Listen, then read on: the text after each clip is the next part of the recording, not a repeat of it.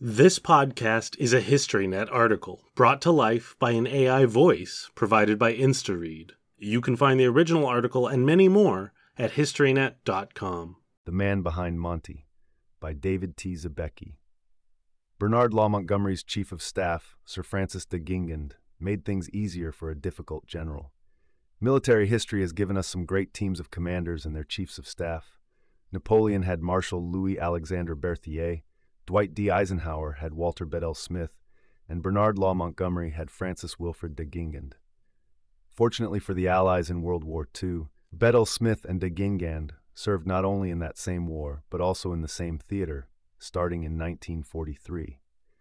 Together, they forged a personal and professional partnership that was a vital element in the unprecedented success of the Grand Alliance. Bedell Smith is fairly well remembered today, but Freddie de Guingand remains largely forgotten outside of British circles. He deserves better. The ultimate team player, de Guingand was the most respected and best liked British officer among the Americans. After the war, Smith wrote of him General de Guingand is the best staff officer I have ever seen, regardless of nationality, and I do not know of any man in whom I have more confidence and for whom I have greater affection.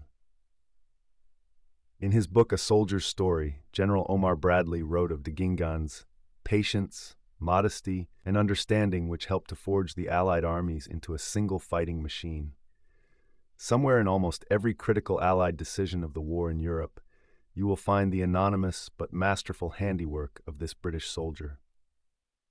During the war, Field Marshal Sir Bernard Law Montgomery wrote of de Guingand to General Sir Alan Brooke, later Field Marshal Lord Alanbrooke, Britain's chief of the Imperial General Staff, CIGS. He said, I do not know what I should do without him, as he is quite first class. And after the war, Montgomery wrote, Anything I have been able to achieve during the late war could not have been done if he had not been at my side. Unfortunately, Montgomery's fine words all too often failed to live up to his treatment of his former chief of staff, especially after the war ended. De Guingand was born in Acton, West London, in 1900. His mother was from a family of Yorkshire bankers. His father was the son of a man who left France for England after the overthrow of King Louis Philippe in 1848. In 1918, Francis had planned to enter the Royal Navy as a midshipman, but he was medically rejected for color blindness. Instead, he entered the Royal Military College at Sandhurst as a gentleman cadet where his French surname earned him the lifelong sobriquet of Freddy. Despite his family's Gallic background, he was never completely comfortable speaking French. Although he was exceptionally bright, the fun-loving Freddy's record at Sandhurst was less than impressive. Commissioned into the West Yorkshire Regiment in December 1919, de Guingand served briefly in India and then in Ireland during the Irish War of Independence. In 1924, he was posted to his regiment's depot in York, where he met Major Bernard Montgomery, who was then a general staff officer assigned to the 49th West Riding Division. As bachelor officers, they both lived in the same mess, shared common enthusiasms for golf and bridge, and become fast friends. It was an odd couple relationship on several levels. Montgomery was 13 years older than de Guingand and was austere, arrogant, blunt, and utterly lacking in diplomacy and tact. De Guingand had a buoyant and charming personality and was passionate about wine, women, and gambling. Nonetheless, Montgomery, recognizing de Guingand's intellect and the value of his organizational and diplomatic skills, became his mentor. With Montgomery's endorsement, de Guingand was accepted at the highly competitive Staff College at Camberley, graduating in 1935. In 1939, he was assigned as the military aide to Leslie Hore Belisha, Britain's reformist but controversial Secretary of State for War. While serving as Hore Belisha's close confidant, de Guingand honed his negotiating and diplomatic skills as he dealt personally with most of the senior officers in the British Army. A month after Hore Belisha was fired from the War Office in January 1940, De Guingand was posted as an instructor to the Middle East Command's new staff college at Haifa in Palestine. The commandant of the college was Brigadier Eric Dorman Smith, who had been one of de Guingand's instructors at Camberley. De Guingand quickly became the chief instructor of the college. That December, he was reassigned to the Middle East Command's Joint Planning Staff in Cairo. Now a Major General, Dorman Smith had become the Middle East Command's Deputy Chief of the General Staff, and he recommended De Guingand for the post of Director of Military Intelligence, Middle East, with the rank of Brigadier. Although he had no previous training or experience in the intelligence field, De Guingand proved very skillful at the job. He used the famous Long Range Desert Group to analyze the many differing reports that came in from various sources. When the intelligence indicated that Axis troops under General Lieutenant Erwin Rommel were massing to attack at Gazala in Libya in May 1942, de Guingand was able to issue an advanced warning. He also correctly forecast the Axis capture of Tobruk in June 1942. That July, after the First Battle of El Alamein, also known as the Battle of Ruwaisat Ridge, de Guingand was reassigned as the Eighth Army's Brigadier, General Staff, Operations. When Montgomery assumed command of the Eighth Army the following month, he broke with British military tradition by completely but unofficially changing the organization of his staff. Without seeking approval from London, he consolidated responsibility by making his chief of staff his primary advisor and the absolute master of all staff work, much as the Americans and French did, instead of separating it across three different branches the General Staff for Planning, Operations, and Intelligence, the Adjutant General's Staff for Personnel and Administration, and the Quartermaster General's Staff for Supply and Transportation. As Montgomery wrote in his post war memoirs, the magnitude of the task in front of me was beginning to be apparent. I must have someone to help me, a man with a quick and clear brain, who would accept responsibility and who would work out the details and leave me free to concentrate on the major issues. In fact, a chief of staff who could handle all the details and the intricate staff side of the business and leave me free to command. Before we arrived at 8th Army HQ, I had decided that de Guingand was the man. I would make him chief of staff with full powers, and together we would do the job. I never regretted the decision. Freddie de Guingand thus became the British Army's first modern, comprehensive Chief of Staff. Montgomery made his intentions crystal clear when he told his assembled senior officers I want to tell you that I work on the Chief of Staff system. I have nominated Brigadier de Guingand as Chief of Staff 8th Army. I will issue orders through him. Whatever he says will be taken as coming from me and will be acted on at once. Thus, once Montgomery made his decisions, he left de Guingand with a free hand to manage the staff to work out all the details necessary to execute the commander's intent. De Guingand functioned in all but name as Montgomery's deputy commander. Once Montgomery assumed command, he started strengthening the British defenses on Alam el Halfa Ridge in Egypt. He also pulled the Eighth Army's main command post to Borg el Arab on the Mediterranean coast from its location on Ruwaisat Ridge. There, the Eighth Army co located with the headquarters of the Western Desert Air Force, commanded by Air Vice Marshal Sir Arthur Coningham. One of the RAF's most brilliant tactical air commanders, Coningham had a highly competitive personality that clashed with Montgomery's. De Guingand quickly became the primary operations coordinator between the RAF and the Eighth Army. The synchronization of close air support for Montgomery's ground forces remained one of de Guingand's key responsibilities for the remainder of the war. Rommel attacked at Alam el Halfa on August 30. When the British defenses held, the Axis finally lost the initiative in Africa. De Guingand recommended an immediate counterattack, but Montgomery decided to reconstitute his forces in preparation for a set piece breakout battle. De Guingand's usual practice was to operate from the main command post, while Montgomery directed the battle from a forward tactical command post, TAC-CP, with his chief of staff making daily visits to Montgomery. Just before the British started their breakout at El Alamein on October 23, de Guingand established a forward satellite of the main CP on the coast close to Montgomery's TAC-CP and the CPs of the two attacking corps. By the early hours of October 25, reports indicated that the southern arm of the British attack was faltering. After assessing the situation, de Guingand concluded that the situation was reaching a crisis that only the army commander could resolve. he asked the commanders of X and XXX Corps to meet him at the TAC CP at 3:30 a.m. He then drove to the TAC CP, woke Montgomery, and briefed him on the situation. After the meeting with the Corps commanders, Montgomery agreed with his Chief of Staff's recommendation to suspend the attack along the southern corridor and to shift the effort to the northern thrust. That, however, required de Guingand to make a complete revision of the battle plan on the fly. He later received the Distinguished Service Order, DSO, for his role at El Alamein. After El Alamein, Rommel withdrew 1,300 miles westward along the Mediterranean coast of Africa, eventually linking up with Axis forces in Tunisia. Montgomery followed in what can only be termed a slack pursuit.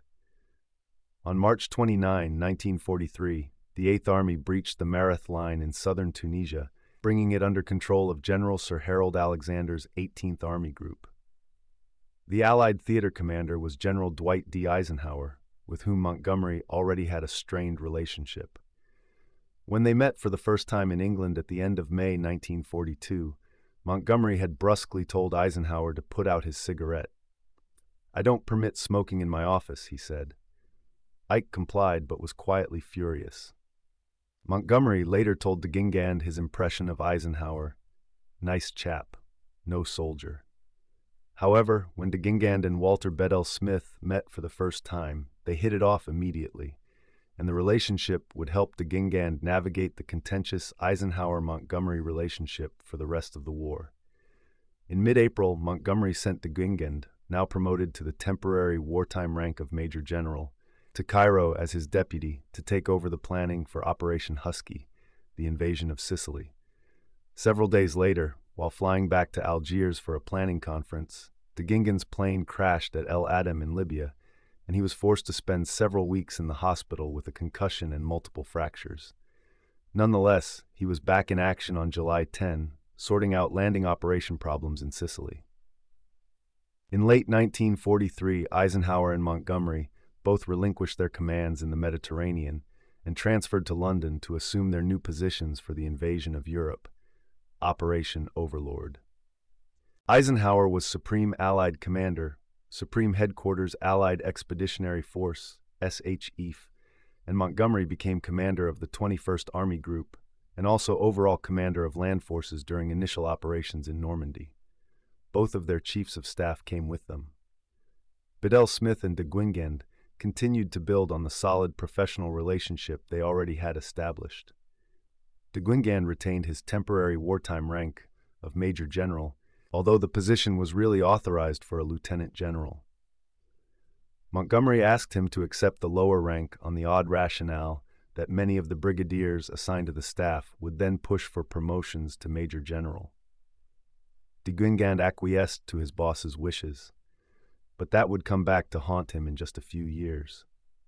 The staff of Lieutenant General Sir Frederick Morgan, the designated Chief of Staff to the Supreme Allied Commander, had already done a great amount of detail work on the invasion plan, but when Bedell and Freddy got their first look at the plan in January 1944, they quickly recognized that the invasion sector was too narrow and the assigned troops too few.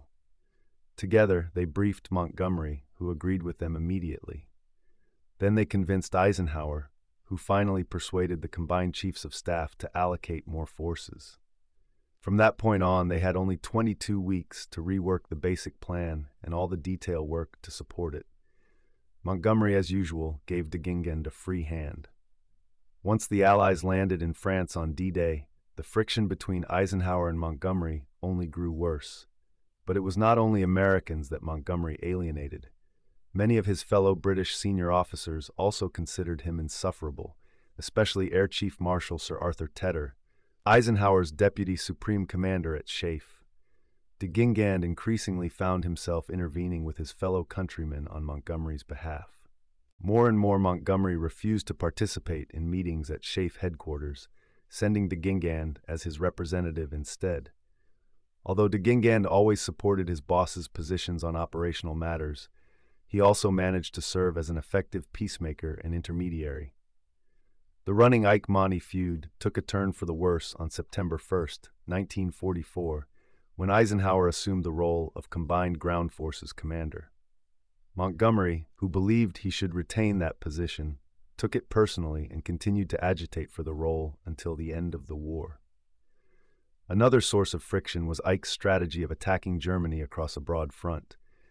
Montgomery insisted they should put all the Allied weight into a single rapier like thrust into northern Germany, commanded by himself, of course. At one point, Eisenhower partially gave in, authorizing Montgomery to launch Operation Market Garden in September 1944 to push through the Netherlands into Germany and seize the Rhine bridges. De Guingand, however, had serious reservations about the operation and tried to convince Montgomery that the Germans would almost certainly be able to defeat it. Montgomery dismissed the concerns, but subsequent events proved de Guingand all too right when the Germans blocked the British advance at the Rhine. The final crisis between Ike and Monty came in late December 1944, during Germany's offensive in the Ardennes, the Battle of the Bulge. True to form, Montgomery refused to attend Eisenhower's senior leaders' emergency meeting at Verdun on December 19, 1944. Tedder, Omar Bradley, 3rd Army Commander George S. Patton, Bedell Smith, and 6th Army Group Commander Lieutenant General Jacob L. Devers were all there. Montgomery sent de Guingand. Eisenhower made the correct decision to place U.S. 1st and 9th Armies temporarily under the operational control of Montgomery's 21st Army Group to fight the German penetration north of the Bulge Shoulder. Montgomery, however, became openly very critical of American performance during the battle. The British press echoed the criticisms, suggesting that Montgomery had saved the bacon for the Americans and demanding that Monty be made overall land forces commander for the rest of the war. That was the final straw for Eisenhower. On December 30, Ike decided to tell British Prime Minister Winston Churchill and the combined chiefs of staff that either he or Montgomery had to go. When de Guingand saw the draft of Eisenhower's letter, he had no doubt which way the decision would fall. But he persuaded Eisenhower to postpone sending the letter until he could talk to Montgomery. At first, Montgomery refused to accept the seriousness of the situation, believing that there was no other British general who could replace him.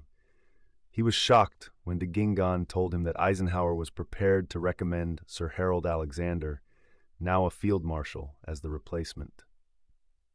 Montgomery finally understood the gravity of his position. He asked de Guingand to draft an abject letter of apology to Eisenhower in an effort to defuse the situation. A very uncharacteristically humble sounding Montgomery wrote, Have seen Freddie and understand you are greatly worried by many considerations in these difficult days. And, whatever your decision may be, you can rely upon me 100% to make it work. He signed the letter, Your very devoted subordinate, Monty. It worked. Eisenhower was mollified. But of course, after the war and to the end of his life, Montgomery never missed an opportunity to snipe at Ike. In 1946, Montgomery was selected to succeed Alanbrooke as CIGS, the professional head of the British Army. Monty had already told de Guingand that he wanted him as his vice chief, and he arranged his assignment as Director of Military Intelligence at the War Office in London as a preparatory position. At the last minute, however, the outgoing Alanbrooke raised objections, citing de Guingand's health as the reason.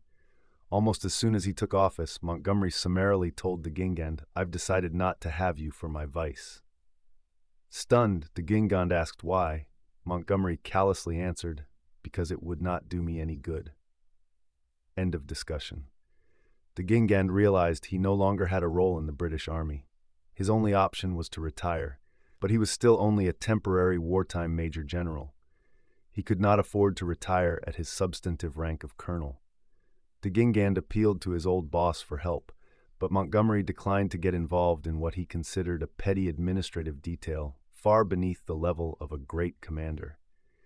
Bedell Smith, however, was outraged by de Guingand's situation, and he brought it to Ike's attention.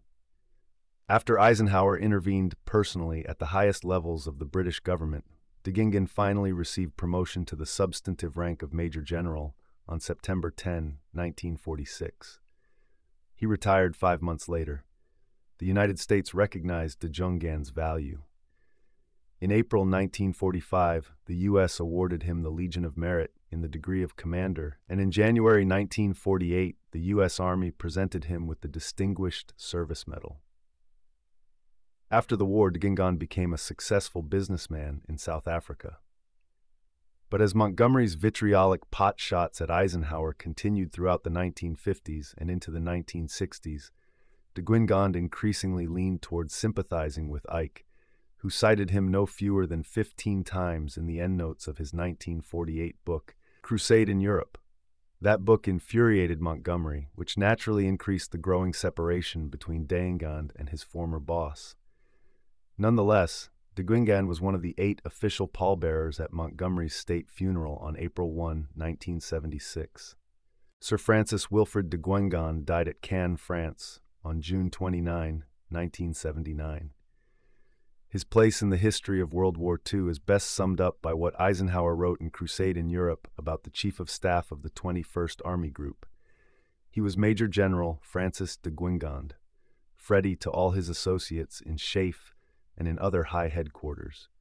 He lived the code of the Allies, and his tremendous capacity, ability, and energy were devoted to the coordination of plan and detail that was absolutely essential to victory.